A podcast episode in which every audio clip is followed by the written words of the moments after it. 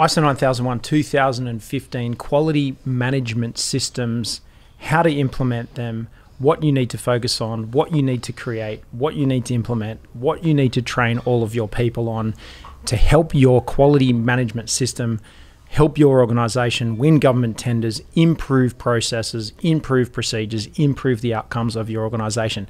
Hey, my name's Kobi Simmat. I'm the CEO here at Best Practice. And in this video, I'm going to be going through and talking to you about the 10 most popular questions with regards to ISO 9001 2015.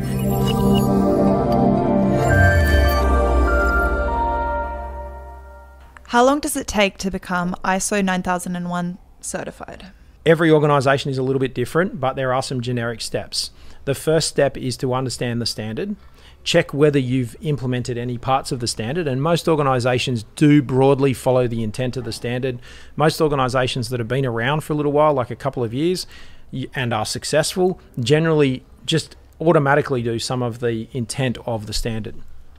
I'm not answering the question. The question is how long does it take to become ISO 9001 certified? How long is a piece of string? Piece of string can be any length.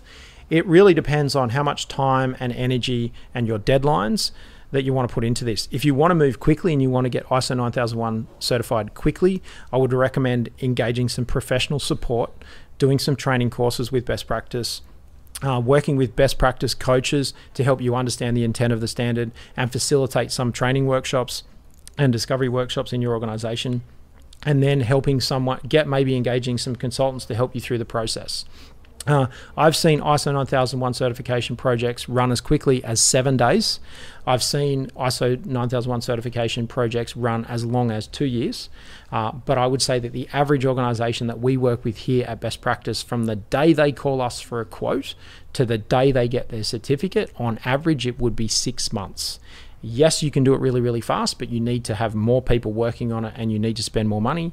Uh, but over a six monthly period, it's it's mostly done by somebody inside the organization, and then obviously some external help. Something that is done over a two year period might be done all internally in the organization. So it really depends on whether you're an internal or an external outsourced kind of organization. Um, I am more than happy to speak to you one on one around your specific circumstances, and I can help you with that. Uh, if you want to send me a direct message on LinkedIn or you want to comment on this video or you want to connect with us here at Best Practice, you can go to bestpractice.biz to live chat and then you can give me some more context around your organization and I can help you to understand how long a project might take in your specific company.